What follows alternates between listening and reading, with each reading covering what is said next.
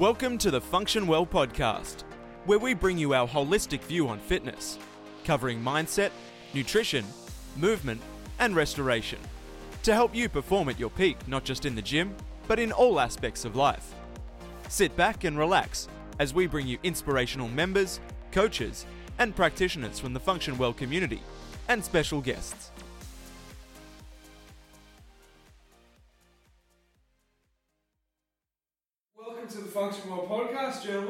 Today here we have Sam and Simon Bugworth.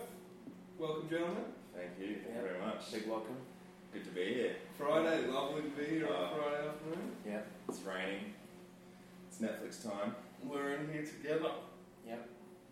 So today we are going to talk about all things powerlifting with the boys.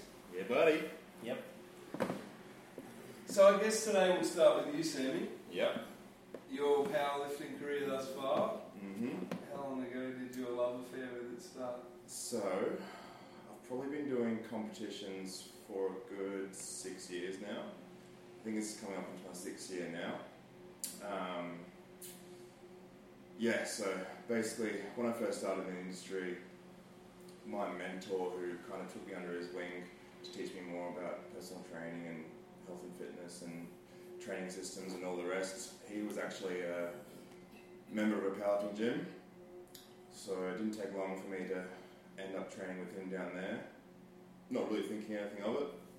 And then, um, because he was doing competitions, it didn't take long for him to book me in one, and then it was kind of the rest is history. And it kind of all started from there.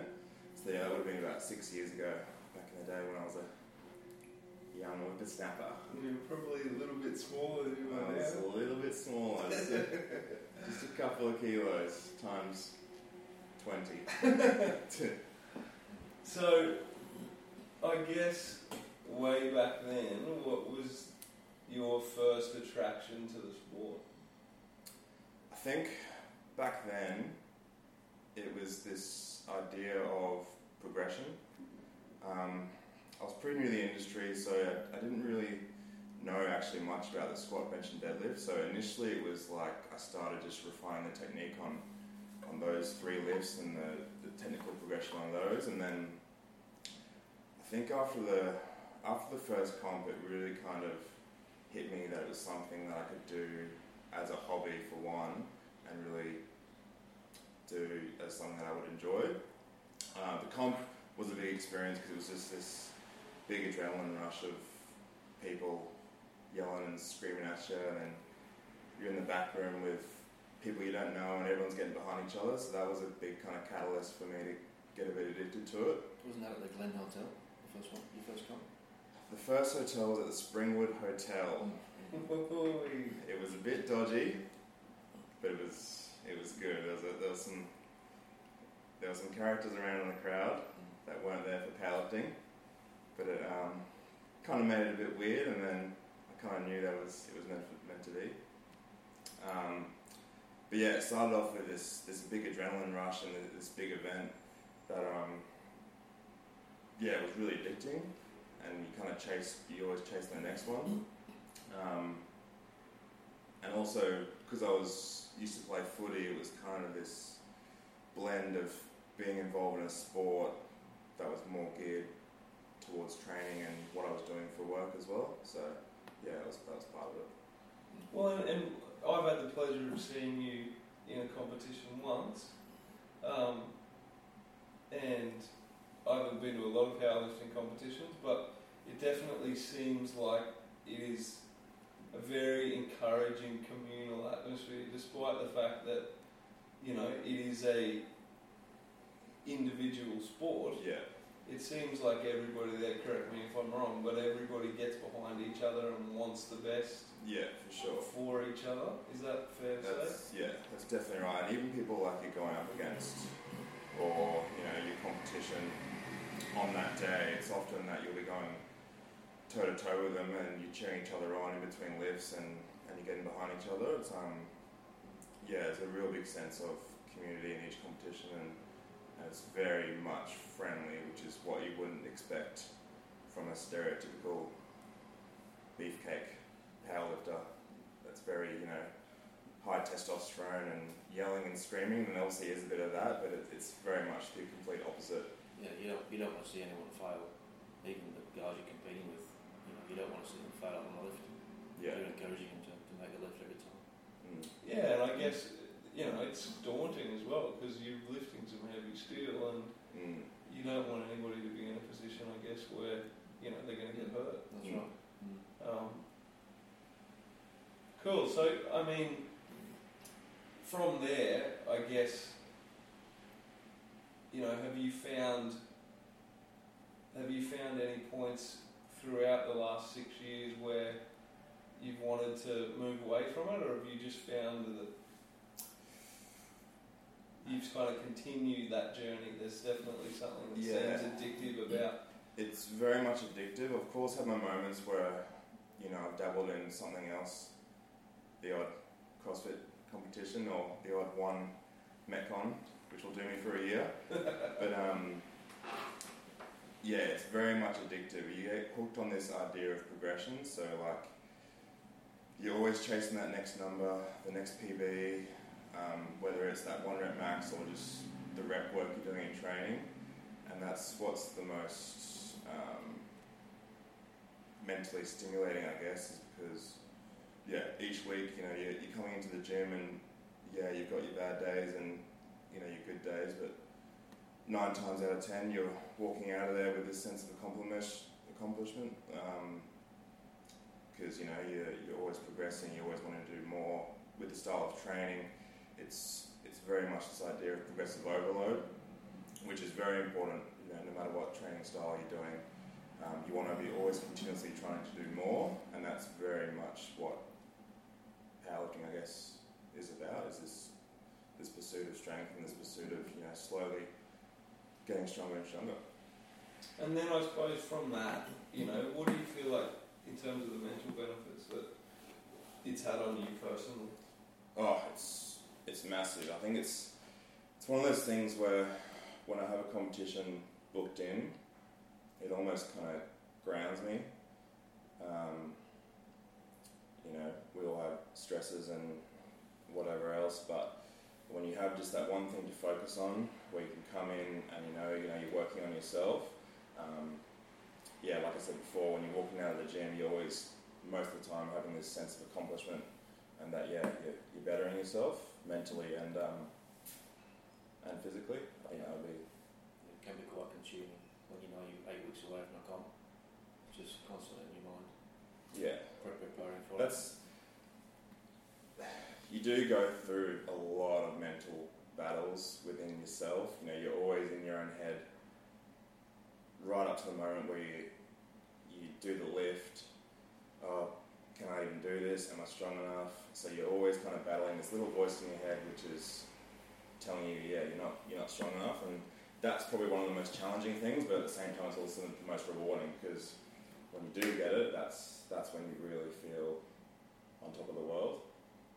Yeah, I guess, you know, ultimately you seem like you've got to battle your own mind because you're always lifting a weight eventually that you've never done before. Yeah, yeah, And there's something obviously very gratifying about that experience. yeah. Especially in competition, like in training, of course, if you're progressing pretty well, you're going to come across weights you haven't done before. But a lot of the time, it'll be in a competition where you're facing the weights you haven't you haven't touched before. Yeah. Um, back to my last comp last year in July. Um, coming into it, my best squat was 260. So in training, it was a slow build up. I think I finished my last heavy week doing 260 for two. So although that was a PB at the time, I still hadn't done any more than that. So in the comp, my first squat, so you get three, you get three lifts um, on each squat, bench, and deadlift. My first squat was 260 kilos, which of course knew I could do. I'd done two week, two weeks before, so it was it was in the bag.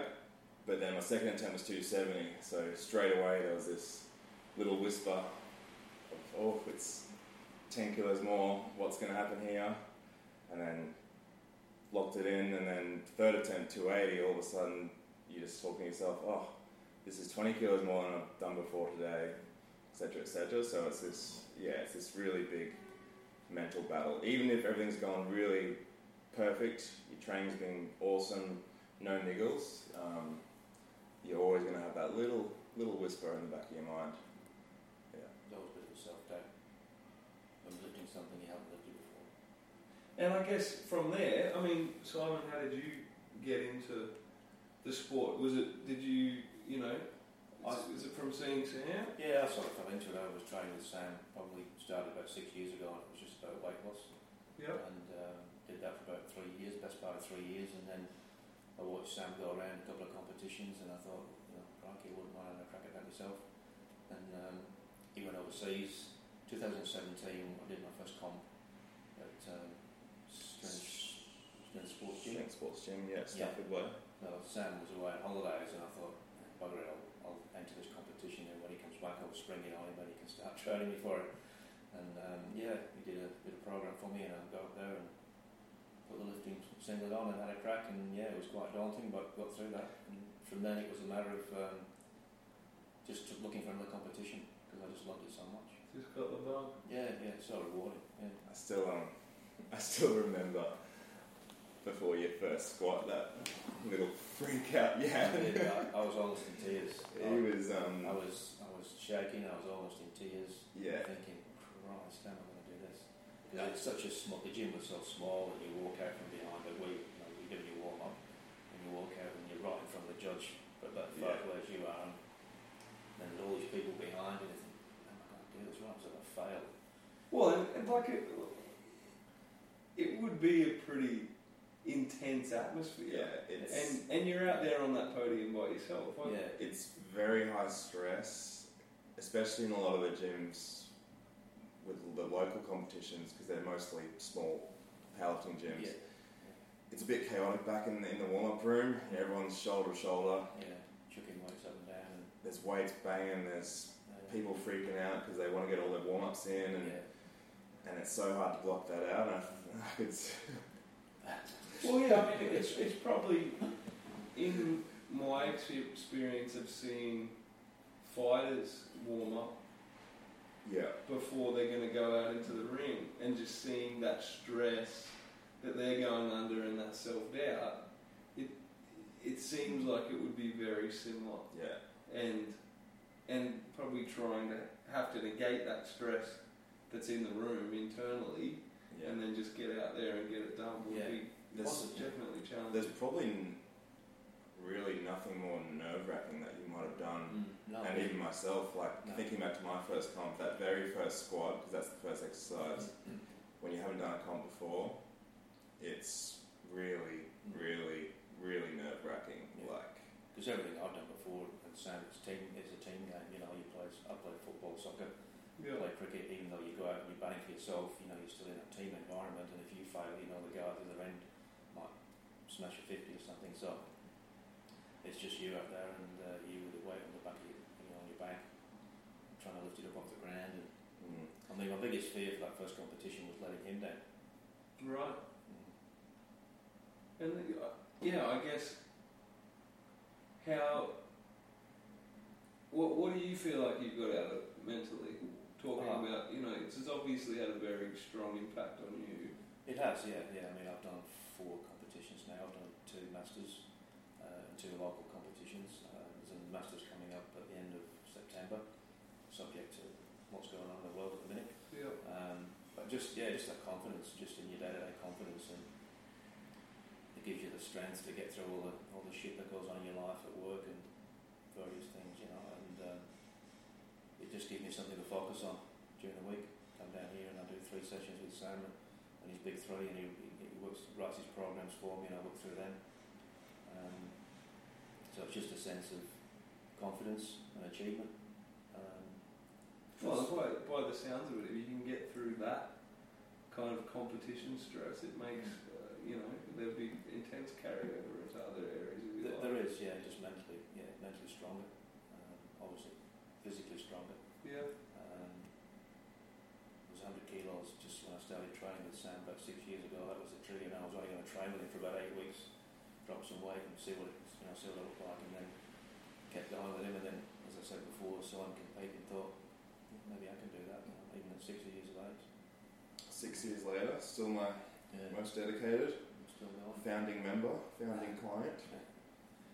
It just gives you a sense of purpose too, because I'm the sort of person like I've always been competitive, and and whilst you can, whilst it's you know you're really only competing against yourself, even though you're in a, a full full on competition, it's really what you were lifting Yeah. compared to what you previously lifted. Yeah, even like when I've finished comps and people ask you what you place and, and all of that, I don't even really like talking about it because although it is a competition and yeah, the bigger ones, you know, you, you might be going against three, four, five other people. It's it's definitely yeah, you, it's you against you.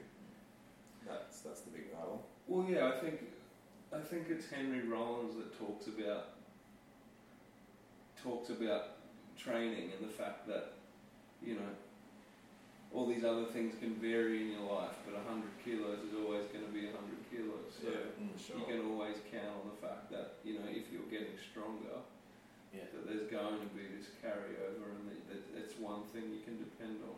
Yeah. yeah. Um, how would you say it is?